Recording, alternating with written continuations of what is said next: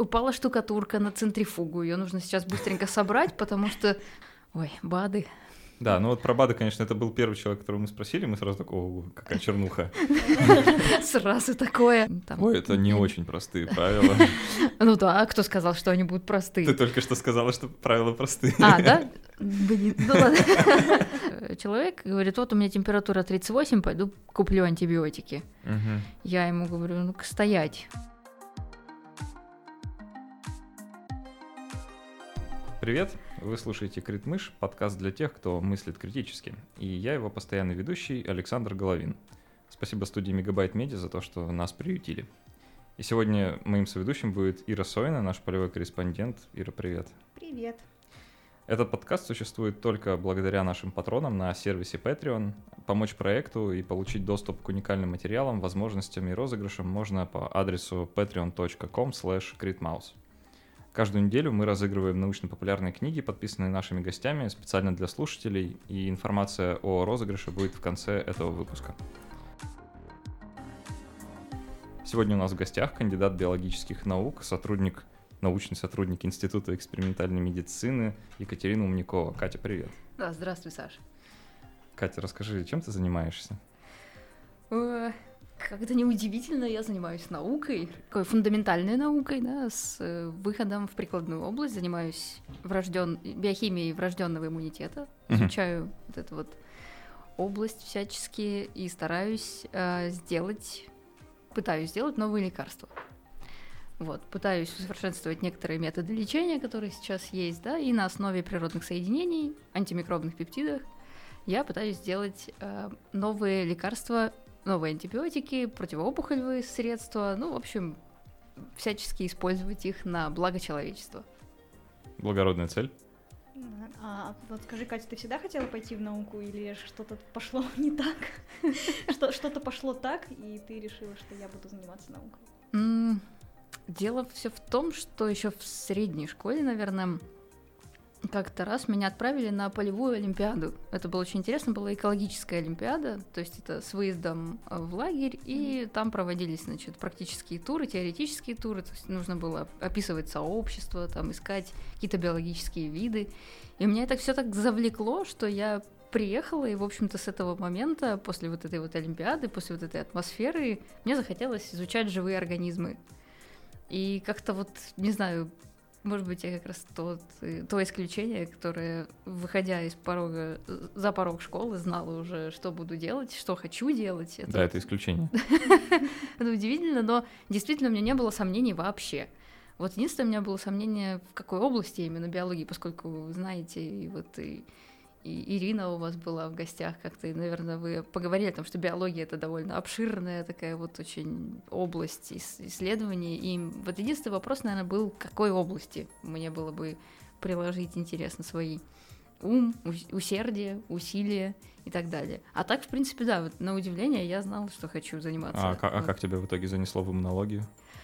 А, тоже довольно интересная история. Я вообще, э, когда приехала, какое-то время поучилась на биологическом факультете с ПБГУ, и что-то меня занесло на кафедру биохимии. Там был день открытых дверей, и, конечно, на кафедре биохимии раздавали печеньки.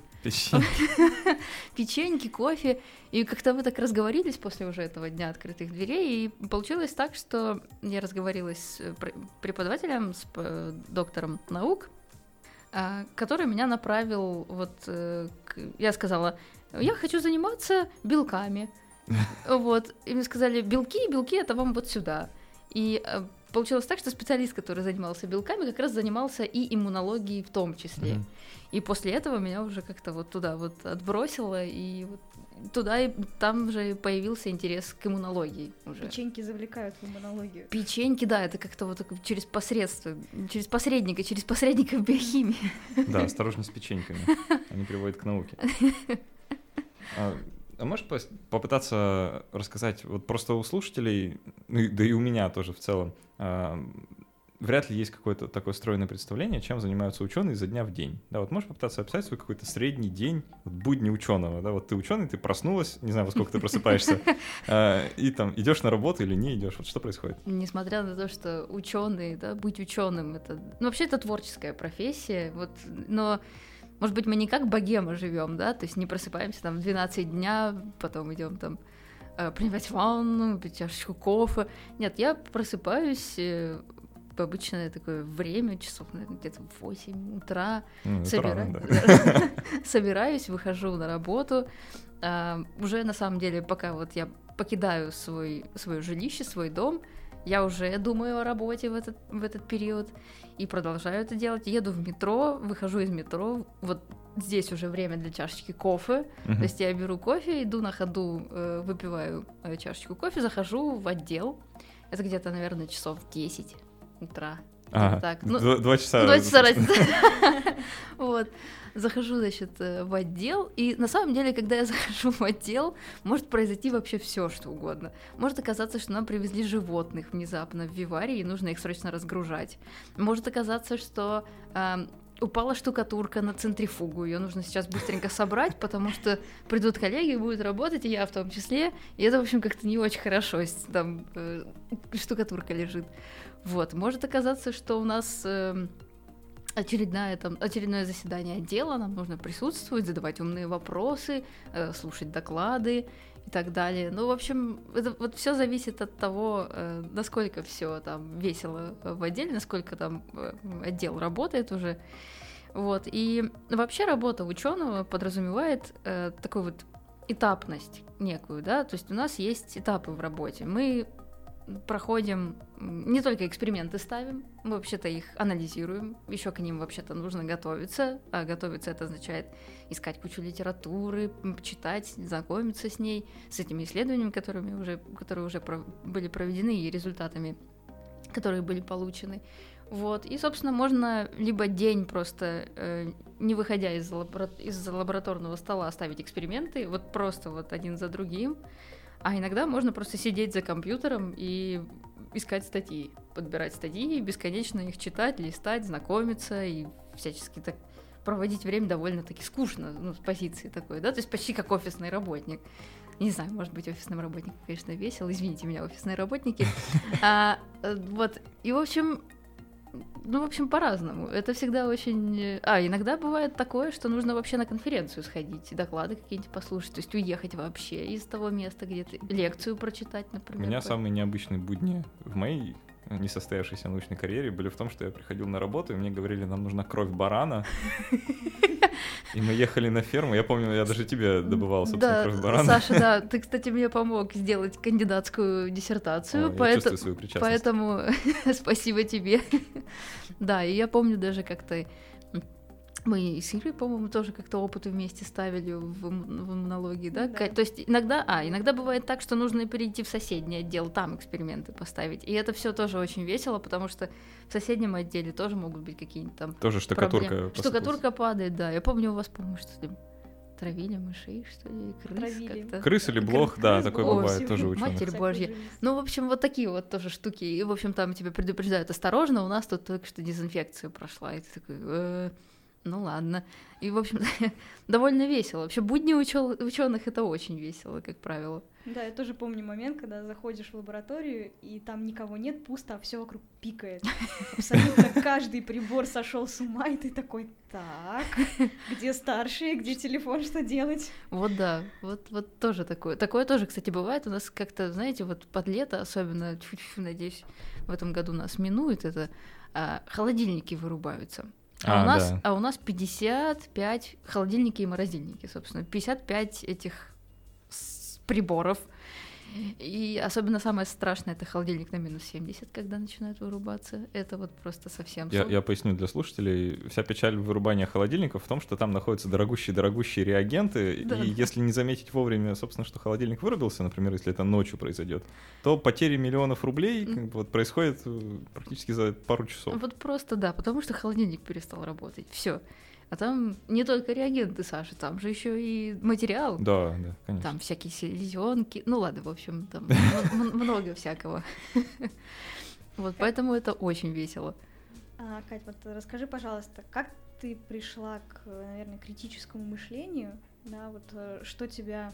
Был ли какой-то момент в твоей жизни, который вот так вот раз щелкнул, и ты поняла, что вот теперь я буду мыслить критически?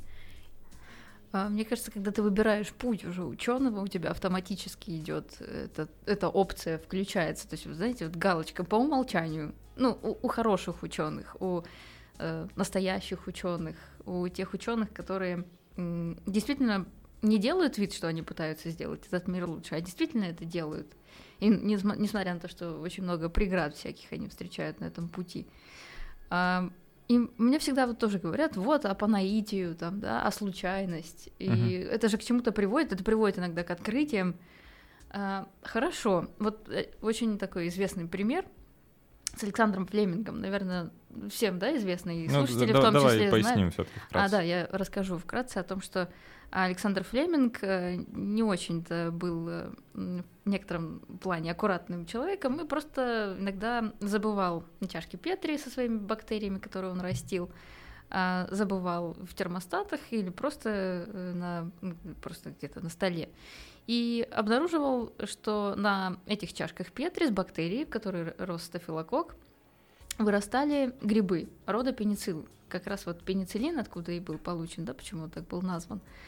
А, вырастал этот гриб, и в той зоне, где вырастал гриб, и вокруг этой зоны не росли бактерии. Бактерии там погибали. И образовывались такие вот светлые зоны в питательной среде. То есть бактерий там не было. Вот. И он, в общем-то, это фактически случайность, да, то, что там выросли грибы внезапно вот на этой чашке Петри. Но дело в том, что Александр Флеминг был с, э, знаком с работой французских ученых, которые также наблюдали этот эффект. И я сомневаюсь, что если бы он критически это не проанализировал в свое время тогда, он бы обратил на это внимание. То есть что-то вот в этом было. Опять же, тот же самый пример с Дмитрием Ивановичем Менделеевым, которому приснилось, приснилась, да, таблица Менделеева, как она должна там выглядеть. Он тоже был знаком с целой кучей теорий о том, как другие ученые распределяли химические элементы. И ему, может быть, как-то вот в процессе уже э, знакомства какие-то идеи приходили. То есть он, он как-то анализировал, он как-то а, какие-то эм, логические операции какие-то простые самые проводил. То есть это все ни, никак нельзя, даже вот такие вот случаи, да, ин- интуиции, там какое-то э, вмешательство какое-то постороннее, э, не воспринимать критически ни в коем случае. Вот, только тогда можно чего-нибудь в науке интересного и сделать, в том числе и такие хорошие, важные открытия. А, подождите одну секунду, у нас что-то пищит? Как раз. Где что пищит? Сейчас, подождите, ребят. Да. Э, А, вот, перестала пищать. Пищать перестала, все хорошо.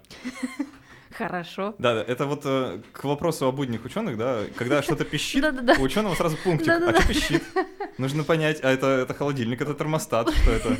Вот у нас, кстати, также пищит холодильник на минус 70. Да, сразу выводит из себя. «А, что, что это?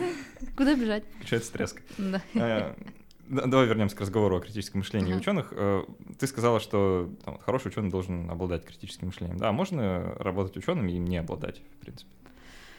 М, Ну, если... Это же Мне- такое, такая эфемерная вещь, даже определение сложно дать, что такое критическое мышление. Ну да, да, конечно, сложно. И я не знаю, может быть и можно, но вряд, вряд ли успешным ученым. Вот что-то мне Мгм. так вот именно подсказывает, потому что все равно критика а, такая вот, э, ну, в том числе вот могу на себе, да, пример э, такой привести. Я не знаю, хороший ли я ученый, э, это пока, это не не мне решать. А, но диссертация кандидатская, которую я недавно написала и защитила, в общем-то, она сейчас под- подвергается критике. Моей собственной. Это самое страшное, что А. может быть. То есть это не критика научных руководителей, это не критика рецензентов, не тех людей, которые были вообще знакомы с моей диссертацией, которые познакомились с ней уже после защиты. А это критика э, вот моя собственная. А, то есть ты так ретроспективно смотришь и Да. думаешь, господи, какая Что ерунда. это такое? Почему я сделала такой вывод? Почему я не посмотрела вот это, вот это? И, собственно, вот сейчас этим я занимаюсь. То есть, ну вот сейчас вот то, что как раз ты спрашивал меня на лестнице, чем я занимаюсь. Собственно, Ага. переписываю фактически свою диссертацию, Саша. А, есть это для, ну, ты это для себя делаешь или А, кто-то просит? Я делаю это для науки, я надеюсь. То есть я сейчас пытаюсь сделать из бесполезной диссертации по- полезную работу. Нет, на самом деле это все научный путь, это естественный путь, э, который каждое, каждое исследование претерпевает, да, то есть есть обязательно такой этап критический, А, когда уже э, нужно переосмыслить, нужно переосмысливать те данные, которые есть, да, и как, каким-то образом э, смотреть на то, что ты получил, и э, просто в чем суть была, помню, изначально. Давай перепроверим кое-что, сказал мне научный руководитель, и опубликуемся. Uh-huh. Вот, ну, собственно, перепроверим привело к тому, что, к тому, что вылезли какие-то другие факты очень интересные, важные и, может быть, не совсем отмеченные нами достойно а, прошлый раз, когда мы ставили эксперименты. И вот это вот все появилось сейчас. И, соответственно, мы уже тут подключаем весь наш арсенал, все, все знания, которые мы был, были получили, да, весь тот объем литературы, который мы перелопатили на эту тему, и начинаем заново анализировать. Uh-huh. Вот. И без вот этих этапов, мне кажется, успехов и хороших открытий ну, просто не делается. А, на самом деле ничего удивительного нет, что так вот работу приходится пересматривать, учитывая еще, что это иммунология, и сама по себе область исключительно сложная. И вот как раз об этом сегодня будет основной наш разговор. У людей, вот так вот у обычных людей, не ученых, да, не у иммунологов, довольно смутное представление вообще о том, что такое иммунология, что она изучает, что там, что такое иммунитет и так далее. И маркетологи и другие беспощадные люди очень, а, очень активно этим пользуются. Да, и предлагают там классные разные средства для иммунитета, в кавычках, да. А, и вот мы как раз хотели а, с Ирой выяснить, а что про это знают люди на улицах. И давай послушаем сейчас, что, что у нас получилось. Девушка, здрасте. Можно вам вопрос задать для радиопередачи? Для, ну, для радио можно. Для радио, да. Скажите, пожалуйста, как вы думаете, можно ли поднять иммунитет? Иммунитет, конечно, можно. А почему так считаете и как? Ну, потому что я сейчас в данный момент работаю в аллергическом центре, медицинском центре, и у нас есть препараты, которые поднимают именно этот иммунитет. А э, что это за препараты, если не секрет? Ну, это не секрет, это БАДы. Это БАДы очень хорошие, причем я уже их попробовала и на детях, и на себе я попробовала. Так что у меня вот сейчас ребенку младшему 5 лет, и она у меня очень как, болела раньше часто, сейчас мы уже, так скажем, вот не так часто болеем.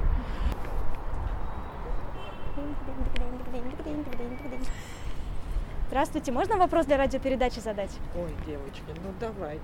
Скажите, пожалуйста, как вы думаете, можно ли поднять иммунитет? По-моему, нет. А скажите, почему вот вы так считаете? Да что-то я никогда не встречала каких-то э, методов, способов, которые действительно поднимают иммунитет. Если уж его нет, то его и не будет. Он передается с молоком матери.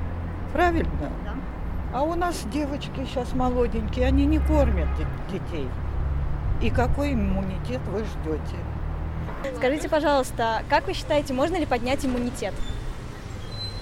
Я думаю, что можно. Мне тоже кажется, что можно. А почему вы так думаете? Потому что э, в какой-то степени, мне кажется, иммунитет зависит от того, какой образ жизни мы ведем, как питаемся, пьем ли какие-то витамины, например.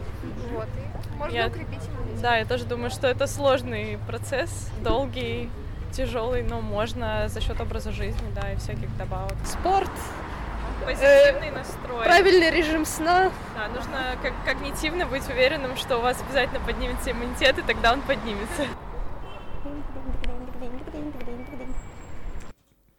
Э, я напоминаю, что у нас в гостях Екатерина Умникова, научный сотрудник Института экспериментальной медицины, кандидат биологических наук.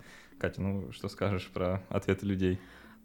На самом деле я некоторым, ну, некоторые ответы, да, ожидаемы вполне, но некоторые меня прям приятно удивили, например, да. про то, что нужно соблюдать режим там сна, бодрствования, да, питания, ну чудесно, если люди действительно понимают это, то Да, меня на самом деле это тоже поразило, я-то думал, услышать кучу ответов в духе, ну, нужно йогурты есть специальные. Да-да-да, а вот, вот эти было. вот всякие, да, иммуностимуляторы какие-нибудь, да. Ну вот да, по поводу иммуностимуляторов, в общем-то, тут довольно... Ой, БАДы. Да, ну вот про БАДы, конечно, это был первый человек, которого мы спросили, мы сразу такого, какая чернуха. Сразу такое. Еще была минутка рекламы. Не знаю, если бы я была на вашем месте такая, БАДы, ну все, я не буду больше задавать этот вопрос на Вообще, что это такое? Ну как так-то? Ну как решили не отчаиваться просто. Нет, вы просто молодцы, на самом деле, да, это, это очень здорово.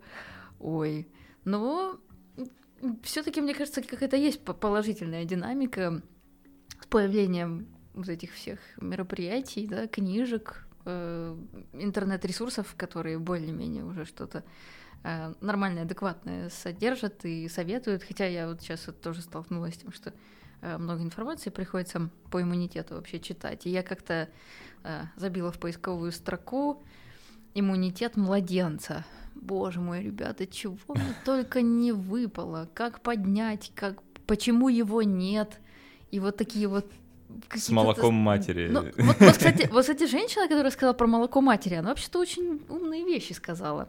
Действительно, дело в том, что мать, во-первых, в, в- в внутриутробном развитии, да, мать передает через плаценту антитела. Это такие молекулы, которые помогают бороться с, э, ну вот, например, с бактериями, да, с вирусами.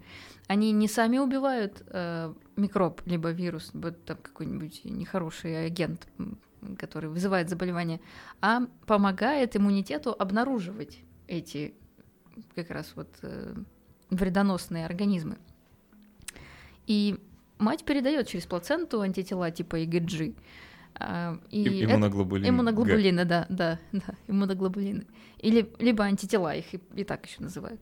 Вот. И после уже рождения, в период э, вскармливания грудного, мать тоже передает антитела, которые работают уже в желудочно-кишечном тракте ребенка и тоже защищают их от э, всяких напастей. Вот, поэтому действительно, ну, помимо этого, помимо антител, есть еще антимикробные белки и пептиды. А, я не могла об этом не сказать, конечно. Катина область. собственно. Да, вот как раз антимикробные белки и пептиды, они тоже играют довольно важную роль в этом, в частности, белок лактоферин, который еще обладает множеством-множеством разных э, свойств, помимо... В смысле, а, тоже, этим- который с молоком матери Да, передается? да, Ты он в тоже там в больших количествах очень содержится. Еще там есть лизоцим тоже, который, в принципе, у нас в слюне, в слезе есть, да, и в молоке матери, в грудном молоке тоже передается младенцу. Вот, и пептиды антимикробные. Это маленькие такие белки, которые тоже обладают антимикробной функцией. Вот. Мгм. И, в общем-то, это все довольно очень важно, поэтому, э, чтобы, вы если вы хотите обеспечить иммунитетом своего чаду, э, только вот рожденное, то имейте в виду, что у него иммунитет развивается очень так медленно, постепенно, и вообще до трех месяцев у него практически только материнские антитела, которые через плаценту были переданы вот как раз в этот период. Поэтому очень важно обеспечивать его молоком, да, и, в общем-то, компонентами, которые э, помогают иммунитету А, ребенка. вот на самом деле я представляю, что наших слушателей очень интересовал бы правильный ответ на вопрос, как же все-таки иммунитет поднять. Давай представим, что вот Ира подбежала к тебе на улице, задала вот этот вопрос. Так, Катя, Ира, скажите, пожалуйста, как что- вы думаете, можно ли поднять иммунитет? Так, Ира, я бы, знаешь, как бы тебе ответила? Я бы тебе сказала следующее, что иммунитет человека в норме работает уже правильно. Вот насколько он может, настолько он и работает. А, чтобы не допускать сбоев работы иммунитета, именно в, э, в результате сбоев мы заболеваем. То есть, когда иммунитет работает почему-то неправильно, тогда происходит заболевание. Но чтобы не было вот этих вот сбоев, нужно соблюдать какие-то очень простые правила. Нужно придерживаться правильного режима питания, то есть кушать нормально, хорошо, достаточно, не переедать, но и там... Ой, это не очень простые правила. Ну да, а кто сказал, что они будут простые? Ты только что сказала, что правила простые. А, да? Блин, ну ладно. Да, ну, в общем, да, хорошо. Соблюдать не очень простые правила. Значит, соблюдать режим сна бодрствования, спать по 7-8 часов, это, это правда роскошь. Вот это вот действительно роскошь в современных, да, мегаполисах, современным таким укладом жизни. Но, тем не менее, нужно к этому как-то стремиться. Ой, можно я тебя сразу спрошу Ага. тогда, а если пересыпать? Вот Пересыпать я, например, тоже плохо. Я, например, меньше 10 часов не сплю, просто потому что мне очень плохо иначе. Вот да, вот и не пересыпать, потому что действительно могут быть и от этого проблемы тоже у организма. Нельзя давать ему слишком много, нужно всегда соблюдать какую-то золотую середину. Вот. Потом что еще нужно? Не забывать о физических упражнениях, да, то есть это тоже очень важно. Там как кто-то применяет процедуры закаливания, что тоже в принципе Ой, нам про не- закаливание тоже говорили. да. Н- Неплохо, вот. То есть это, это тренировка не самого иммунитета как такового, а вообще, э, ну, в общем-то, сосудистые системы. Ну, некоторое т- тонизирование, да. Тонизирование, да, очередной просто Стресс. стресс небольшой такой в маленьких дозах стресс. Ну и избегать, конечно, больших стрессов. Если маленький стресс, это может быть наоборот хорошо, то избегать каких-нибудь таких вот, э, не знаю, крупных потрясений психоэмоциональных, да, либо употребления там каких-то э, чрезмерное э, всяких вредных э, веществ, типа алкоголь, никотина, этого тоже нужно избегать. Тогда иммунитет будет работать в норме, не нужно никакие-нибудь там ему Знаешь, вот э, ты перечисляешь, перечисляешь, перечисляешь, и э, у меня, да и мне кажется, у слушателей складывается впечатление, что в принципе это невозможно. Вот, что э, бесперспективное занятие, можно как бы бросить пытаться не пить, не курить, спать положенное количество времени, а самое невыполнимое — это жить без стресса, да. Ну, совсем не- нереально просто. Слушайте, ребят, ну мы же не болеем всегда. Вот мы сейчас Да, сидим с вами, ну- иммунитет справляется. Он ему как бы и помощь-то в данном случае не нужна. Э, Это понятно. Но вот все-таки, да, вот я представляю себе вот сейчас человека, он нас слушает, и такой, блин, а как все-таки вот, ну, себя обезопасить-то хоть немножко, да, я не могу бросить там пить, курить, я иначе совсем помру. Да, а, ну, вот могу я что-то сделать, чтобы меньше болеть? Ну, вот э, есть какая-то, не знаю, таблетка волшебная или еще что-то? Ой, на самом деле. Гриппом, например. гриппом Да. э, в этот период довольно-таки, да, обычно гриппом люди болеют сезонно, да, как-то, то есть это Да. какой-то приходит там вирус, начинает всячески бушевать. Ой, вот лично мне никогда не попадалось такой вот адекватный какой-то способ. То есть вот эти вот э, гомеопатические препараты, которые везде, да, пытаются как-то продвинуть. Ну вот лично у меня вызывает много всяких э, сомнений. Вот, тем более, что я недавно тут прочла статью о том, что была отозвана научная статья как раз о гомеопатии Мгм. из э, журнала PLOS ONE. А, да, я Вот, слышал про эту историю. да. Вот, и, в общем-то, мне кажется, это уже, ну, для ученых, вот для таких людей, как я, это, значит, большой такой знак о том, что это надо еще перепроверять. То есть это, ну, как бы много, в общем, вопросов в эту сторону. Волшебную таблетку от гриппа. Дело в том, что иногда и от самого гриппа-то Да, вот это, лечение кстати, не треб- открытие для многих людей, что от гриппа лекарства не существует. Да, есть, есть Кроме времени. Вот да, это знаете, как шуточка такая есть про то, что если лечить простуду, то она проходит за 7 дней, а если не лечить за неделю. Да. Да-да-да. Вот, ну то есть, в общем, это действительно правда. И в- поскольку там вирус гриппа, да, либо простудные вирусы какие-то, они не требуют э, лечения именно. Ну, в смысле, они как бы, они в некоторых случаях есть очень тяжелые случаи, когда иммунитет человека вообще настолько ослабленный, что ему нужно вводить препараты.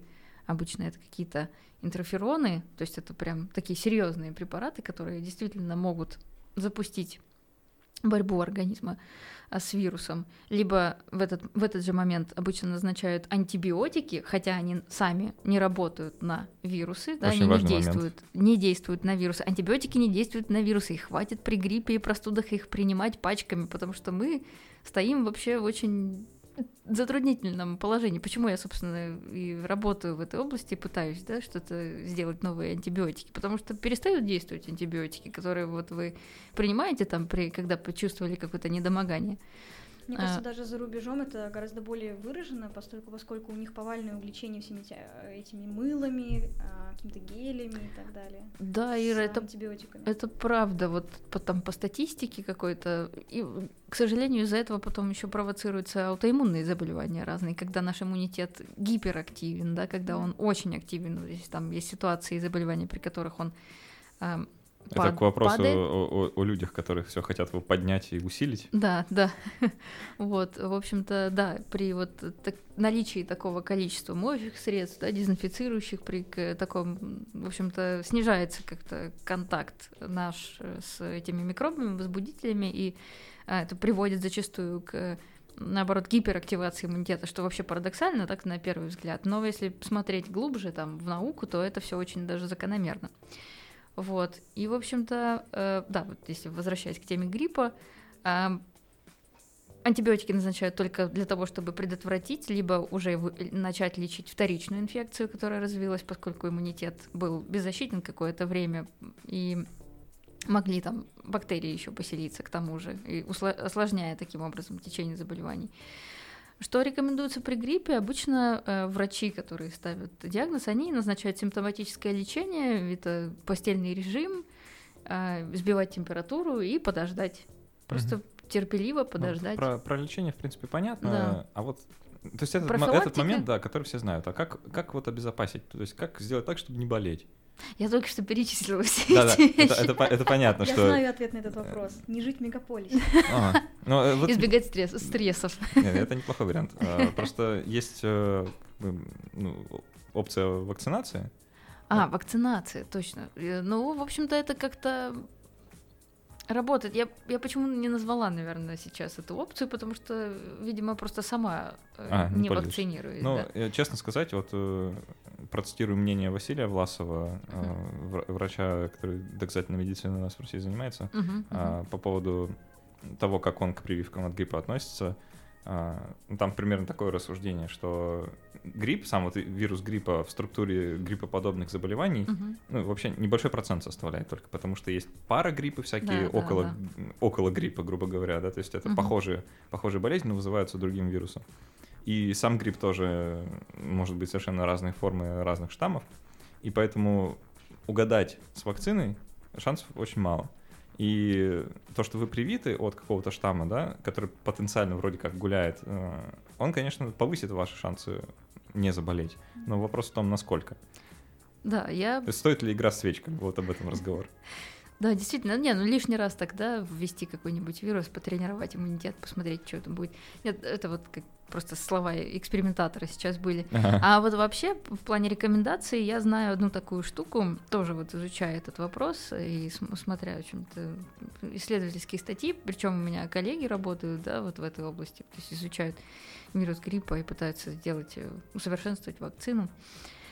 А, в общем-то, есть, есть определенный, определенная категория лиц, которым рекомендована эта иммунизация. То есть это люди с хроническими заболеваниями. Да? Обычно, когда вирус гриппа попадает в организм, он сразу бьет, ну, грубо говоря, да, вот так вот по- получается, что страдают э, в основном те органы, те системы органов, которые у человека и так слабенькие, то есть они и так болеют. Мгм. Вот, то есть, вот, может быть, имеет смысл именно вот людям с хронической там как, каким-то заболеванием легких, например, либо э, какие-то осложнения, либо у людей, котор- у которых и так иммунитет ослаблен, может быть, стоит бы тогда действительно делать эти прививки для того, чтобы повысить шанс. Но опять же, опять вот этот вот э, вопрос о циркуляции, да, о том, как там э, вирус гриппа какой появится в, том или ином сезоне, да, как это спрогнозировать. Вообще есть такие целые э, исследования по поводу того, как прогнозируется, какой будет циркулировать основной э, тип э, вируса, да, основной. Э, ну, опять же, это все вероятностные такие да, процессы, конечно. да. А расскажи, пожалуйста, какие основные мифы об иммунитете? Вот с- ты с какими мифами ты встречаешься? Какие из них тебя больше всего раздражают и бесят? Какие не очень? Вот э, на примерах на каких-то. Я недавно как-то так получилось тоже, э, в общем, полезла куда-то в поисковик, вот, и тоже, в общем-то, как-то вылезла мне, я, я не помню, откуда это и вообще как, э, реклама или даже не реклама о, о том, что там а, вируса ВИЧ не существует. А, бездонная тема. вообще. Это вообще очень классно. Потом я, значит, в соседней строке буквально наби- набиваю вирус ВИЧ, и мне высвечивается электронная вот это, вы знаете, да, эм, фотография э, с электронного микроскопа, такая красивенькая, такая структура вообще, на самом деле, очень эль- элегантная. Я такая сижу, думаю, боже мой, ну как же нет? Ну, вот это вот, то, что Земля плоская, ви- вируса ВИЧ нет, да, вот это вот все. Ну, это А, совсем как крайние вещи. Да, это очень, это крайняя вещь, но просто она вот мне совсем недавно попалась. А так вот, из котор- с которыми мифами, с которыми я встречаюсь, чаще всего, даже вот в кругу своих, да, знакомых, э, людей, ну, не академических знакомых, да, не академические с... э, Академические знакомые. сред- а, академические знакомые, да, среды научной именно, а вот просто мои одноклассники. Я помню вот, случай, я часто его довольно э, рассказываю, о том, как мне ну, буквально э, пишет в соцсетях э, человек, говорит, вот у меня температура 38, пойду куплю антибиотики. Мгм. Я ему говорю, ну-ка стоять. Говорю, сначала ты сбей эту температуру, да? Стоять, Вызови- иммунологическая полиция. Ну, фактически так, да. Говорю, прими что-нибудь, сбей и вызови врача. Вот это первое, что нужно сделать. У тебя же может быть и не совсем, может быть совсем даже и скорее всего, поскольку это произошло довольно резко, скорее всего, это не бактериальное какое-то заболевание, не инфекция, да? Иди и вот иди, возьми, набери номер, просто вызови себе скорую и поговори с врачом. Вот, пускай он тебя посмотрит. Вот этот вот э, миф, это просто какая-то беда. Это, кстати, не только моя, моя такая беда, да. Это, в общем-то, в мире довольно распространено, и, к сожалению, очень-очень большие проблемы с этим возникают. Э, Вот как раз... Э, Послание всем слушателям. Не принимайте антибиотики бездумно, вы вредите человечеству этим. Это правда так, да. И, и когда у вас есть какие-то подозрения, сомнения, да, вызывайте врача, пожалуйста. Вот, вот, вот, э, не знаю, либо сходите к нему, либо у вас есть знакомый какой-то врач, обратитесь к нему, ну, Ну, пожалуйста, к люди специалисту. стесняются врачей вызывать. Как бы. Ну, Что это? Мне кажется, это всего вообще касается, не только температуры. звоните мне, не знаю. Я вам- полиция. Выезжаем оперативно. Да, ну, 5-5-3-5-3-5. Ну, просто я, я не знаю, ну, я, я вас у- у- убедю отправиться к врачу. Ну, Я тоже не специалист, я не врач. Я, я, я хоть и работаю в Институте экспериментальной медицины, но я биолог по образованию. А, Но поскольку я вращаюсь в этой среде, я считаю, что я могу посоветовать вам какого-нибудь врача хорошего, который бы вам помог. И пускай даже там анонимно, я не знаю, сказать там, назвать симптомы, перечислить, вот там, врачу передать их.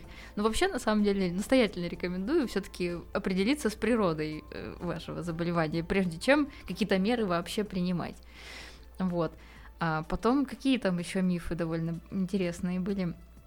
В последнее время встречались вот как раз о том, что у детей новорожденных вообще иммунитета нет. Вот тоже мне очень понравилось. И нужно их содержать в стерильных условиях абсолютно. А то, что потом после вот этих вот содержаний в стерильных условиях у них очень много аллергий появляется, как бы об этом тоже мало кто задумывается. Но это вот и есть прямое следствие.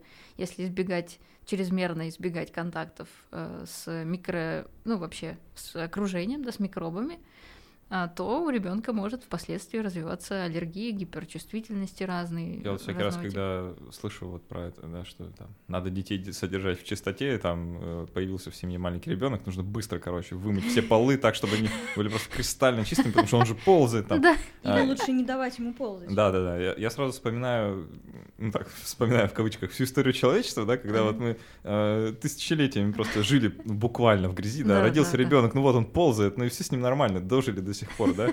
А, Оставьте детей в покое, хочется сказать, пусть ползают где хотят, ничего с ними особо страшного не случится, если они сами по себе как бы не дефектные. Да, да, это, это правда. У них иммунитет будет постепенно тренироваться. Ему нужно на, что, на чем-то тренироваться. Вот представляете, вот у него не было, не было, не было контакта с микробами до какого-то момента. А потом так получилось, ну, наверняка такое происходит, да, он попал в какую-то среду, где есть эти микробы. Конечно, во-первых, а, он сразу заболеет, а, либо у него разовьется какая-то жуткая аллергия, потому что он впервые встретится с этим с этим там каким-то определенным патогеном либо веществом, да, и у него возникнет гиперреакция иммунитета. Неадекватная. Неадекватная, реакция. да. Он нужен, должен тренироваться на чем-то постоянно. И он начинает эту тренировку, собственно, с того момента, как он проходит по родовым путям. Уже тогда начинаются первые встречи его с, ой, с различными ам, ну, такими вот э, микроорганизмами, с которыми он и потом будет уже контактировать. Это к вопросу, кстати, о кесаревом сечении, да, о том, что... Да, это тоже большой вопрос. э, Только по показаниям, ребятки, потому что, ну, в общем-то, показания, да, большой-большой список, на самом деле, показаний, почему оно делается. Но, опять же, вот этот проход по родовым путям, это очень важно и вот с точки зрения тоже созревания иммунитета в дальнейшем. Я где-то слышала дикую вещь. Я, я не уверена, что это не фейк, честно, ребят. Мгм.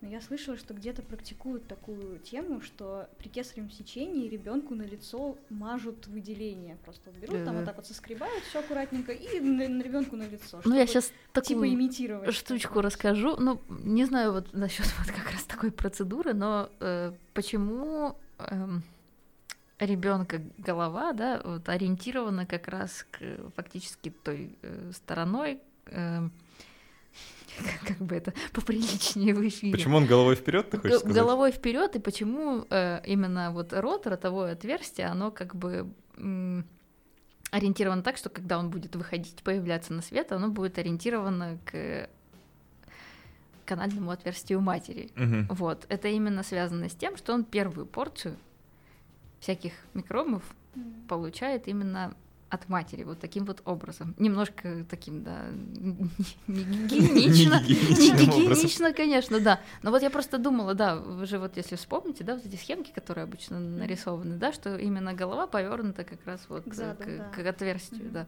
И, в общем, вот это вот первое, первый контакт, который происходит, это вот довольно важный. Вот. Слушай, Катя, вот скажи, пожалуйста, а взрослым людям нужно Прикладываться. Извините, пожалуйста. Мы же это вырежем, правда? Нет. Да. Прости, пожалуйста, продолжай, продолжай. Я тебе не могу вопрос задать. Как ты мог? Вот взрослым людям, допустим, да, которые а, одержимы чистотой, вот они, допустим, не берут в руки еду, не помыв их, да, или еще что-то. Насколько это целесообразно? Или все-таки можно не париться и вот, ну, приходить там условно... Тренировать иммунитет. Да, из магазина ты вот вышел на две минуты, да, и там раз что-то в рот закинул, и не паришься. Ну, я считаю, что, в принципе, э, иммунитет да, то есть кто- кто-то говорит, что периодически нужно как-то его тренировать и ему устра- устраивать такой экстрим, да, там есть, не знаю, там шаверму грязными руками с или пола. что-то с, пола, с пола грязными руками. Вот. А, но я считаю, что в принципе э, можно просто какие-то банальные совершенно правила соблюдать. Ну вот лично я могу про себя сказать, что я там не лихорадочно не мою руки через каждые пять секунд, да, но, допустим, если я понимаю, что я что-то хочу поесть, да, что-то вот такое, то я руки, конечно, помою. Э, ну, я не буду там сотни тысяч раз тереть руки мылом и как-то, ну, я просто помою, как, как обычно. Ну да, типа успокоить свою совесть, так все, я, значит, руки помыла. Ну, просто помимо там всяких, э, тоже что-то недавно совершенно наткнулась на исследование и на статью о том, что а, паразитические черви, их яйца, они довольно устойчивы в среде, и единственный такой наиболее распространенный способ ими заразиться, это как раз вот кушать немытыми руками. Это называется фекально-оральный путь передачи. Вот именно так, да. да, да. Ой, я помню, классно у нас на, на микробиологии было, мы делали отпечатки ладошек, мы пришли э, из метро, все такие подержались ага. за все поручни, за всякие да, штуки. Да, да. Пришли на чашку Петри на среду вот так вот шлепнули, потом в инкубатор поставили, потом через неделю посмотрели, что там выросло. Ой, сколько а там выросло, было. да. А там выросло. А, поэтому, если вы там решаете, уважаемые слушатели, когда мыть руки, и мыть ли их вообще, мойте хотя бы после туалета, как бы уже будет хорошее да, начинание. Вот это второй пункт, который я хотела сказать. Значит, после туалета и, и перед тем, как что-нибудь поесть. Вот я думаю, что Особенно это... если эти две вещи последовательно происходят. Да, ну еще контакт с животными, вот, кстати, да, вот, наверное, после контакта с животными я бы тоже, наверное, помыла, потому что там, ну, довольно есть много всяких, опять же, вот этих вот червячков люди чудес. А? Люди считаются? Люди, вообще люди животные, да. Ой. И контакт с ними бывает тоже особо такой... Близкий, да. Ой, хороший вопрос, кстати. Но если он, допустим, вы знаете заведомо, что он довольно чистый сам по себе, то может быть и не да, да, может быть и не стоит тогда. Вот, опять же, у этого человека есть тоже какие-то способы борьбы, да, с этими же самыми всякими нехорошими возбудителями. Вот. Ну, это, это скорее больше продиктовано именно паразитами, чем вот этим всеми микробами. Параз... Ну, микробы тоже убиваются, но опять же не все. Естественно, конечно. 99%. Да. А вот этот один, а один берется в плен, что ли, я не знаю обычно, как, как это вообще работает все. Вот, и, в общем-то, да, это, конечно, такой вопрос эм, интересный в плане гигиены. Ну, не всех, да, не все. То есть даже тот же самый Доместос может убить 99. Я, я, когда они пишут, вообще-то они пишут известных. То есть там может быть сто процентов неизвестных. За остальных не отвечаю. Да, да, 99 известных микробов. Вот. А, давай попробуем а, в качестве некоторого завершения разговора нарисовать какой-то такой вот необходимый минимум, который нужно об иммунологии знать простому человеку, чтобы, не знаю, жить нормально. Ну, если вот эти вот правила. Саша забраковал мои правила. Да, я, я, да, их все знают просто. Все понимают, что нужно питаться правильно, жить, жить по правде, э, там, спать нормально. Вот это все. Это все, все, все знают. Хорошо, ладно, интересно. тогда мы скажем, вот это то, что в норме, ладно, в норме нас не интересует. Нас интересует, когда произошло уже что-то, да. То есть иммунитет, если он сбойнул и заболел, ну, в смысле, вот организм заболел, да, ну, то есть например, это означает, да. что иммунитет сбойнул. Первое, что нужно делать, я считаю, это обратить, э, обратить свое внимание к этому заболевшему организму и понять, что с ним произошло. Если вы сами не умеете понимать, что произошло, адекватно и оценивать, тогда обратиться к специалисту, и тогда уже какие-то предпринять э, действия. Если, э, ну, опять же, там, не нужно ждать, что у вас там температура все еще поднимается, поднимается, а вы сидите, ждете скорую помощь, да, мне кажется, она может... Ладно, это самый плохой сценарий. В общем, э, нужно как-то симптомы, конечно, снять какие-то, да, то есть, которые вам мешают, просто вам некомфортно. Это можно сделать. Но тем не менее, все равно нужно внимательно относиться к своему, к сигналам со стороны своего организма. Вот. И, конечно, для того, чтобы определять вот эти сигналы, да, для того, чтобы как-то эм, ориентироваться в этом, можно немножко больше об этом узнать. Благо сейчас есть такие возможности. Во-первых, есть куча всяких э, проектов, э, научпоп, да, есть литература, которая написана довольно неплохим языком, понятным всем. Мгм. Вот, можно немножко э, образоваться в, этой, в этом ключе и таким образом уже адекватно реагировать на то, что с тобой происходит. А, ну вот какие-то такие базовые иммунологические штуки, какие-то такие вот базовые знания, а, их, их можно понять, подчерпнуть. Это, ну, то есть иммунология вообще сама, да, действительно сложно. Я с вами здесь согласна полностью. И, э, но все равно какую-то базу, какие-то такие знания обыденные, ну, можно э, Хотя бы, Вос- чтобы вос- не, не пытаться лечить вирусные заболевания антибиотиками. Хотя бы так, да. И мыть руки перед едой после контакта с животными и после туалета, да. И то есть это как-то, ну, какие-то такие нормальные, там, не знаю, избегать э, перегревания или переохлаждений. Ну, вот, например, да, одеваться тепло по погоде. Не мочить ноги. Ну, то есть это тоже какой-то стресс, да, холодовой там. М, Там, я не знаю, когда вы, вы уже себя плохо чувствуете, не выходите из дома. Не Обратите совершайте ошибку. да, не выходите из комнаты, да, не совершайте ошибку. Просто э, и потому что и вам плохо, и будет хуже только, и вообще-то коллег можете заразить на работе, не знаю. Ну, ну, сразу там э, примите меры какие-нибудь. Вот, ну то есть, в общем-то, просто если, если внимательно к этому относиться, да, к своему организму, э, то можно вполне себе э, успешно бороться с всякими даже заболеваниями, которые внезапно возникли. Отличные рекомендации. У нас в гостях была кандидат биологических наук или кандидатка, как ты предпочитаешь? Кандидат биологических Кандидат, это- хорошо, это- кандидат биологических наук, научный сотрудник Института экспериментальной медицины Екатерина Умникова. Катя, спасибо, что пришла. Спасибо вам большое, Спасибо, ребят. Катя. Да, да, я напоминаю, что этот подкаст существует исключительно благодаря нашим патронам, и хочу лично поблагодарить Евгения Кузнецова, Лизу Бабицкую, Нику Филушкину, Ксению Спиридонову, Василия Блохина и Андрея Крутикова, а также всех тех, кто нам оказывает информационную поддержку. Если по какой-то причине вы нас поддержали, ваша фамилия не прозвучала в этом подкасте, не переживайте, мы просто записываем два выпуска подряд, поэтому есть некоторый временной лаг. Мы обязательно вас по- поблагода- поблагодарим в следующий раз. И не забывайте, что у нас до 9 июня проходит розыгрыш книги Василия Ключерева «Остров». А, Это такая художественная книга про мозг с автографом автора, то есть это прям уни- уникальный такой материал.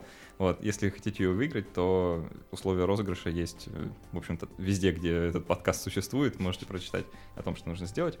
А еще мы разыграем среди патронов подкаста книгу, которую я прямо сейчас попрошу Катю подписать. Это книга Эда Йонга «Как микробы управляют нами». Катя, сможешь подписать для слушателей? Да, конечно, делаю это большим удовольствием и всем рекомендую ее к прочтению. Отлично. А, Я ее тебе передаю. Ага. Книжка Держи. отправится одному из наших патронов. а, И если вы хотите помочь проекту, да еще и выиграть книжку, то это легко сделать на нашей странице на Патреоне по адресу patreon.com critmouse. А, И там же можно будет прочитать эксклюзивные бонусные материалы про то, как мы делаем подкаст, увидеть всякие инсайдерские фоточки, штучечки, Да, документики там, даже там будет иногда. много всего интересного. И делитесь этим подкастом с друзьями, пишите отзывы, это очень важно для развития проекта. И до встречи через неделю. Всем пока! Все, всем пока, ребята. Пока-пока.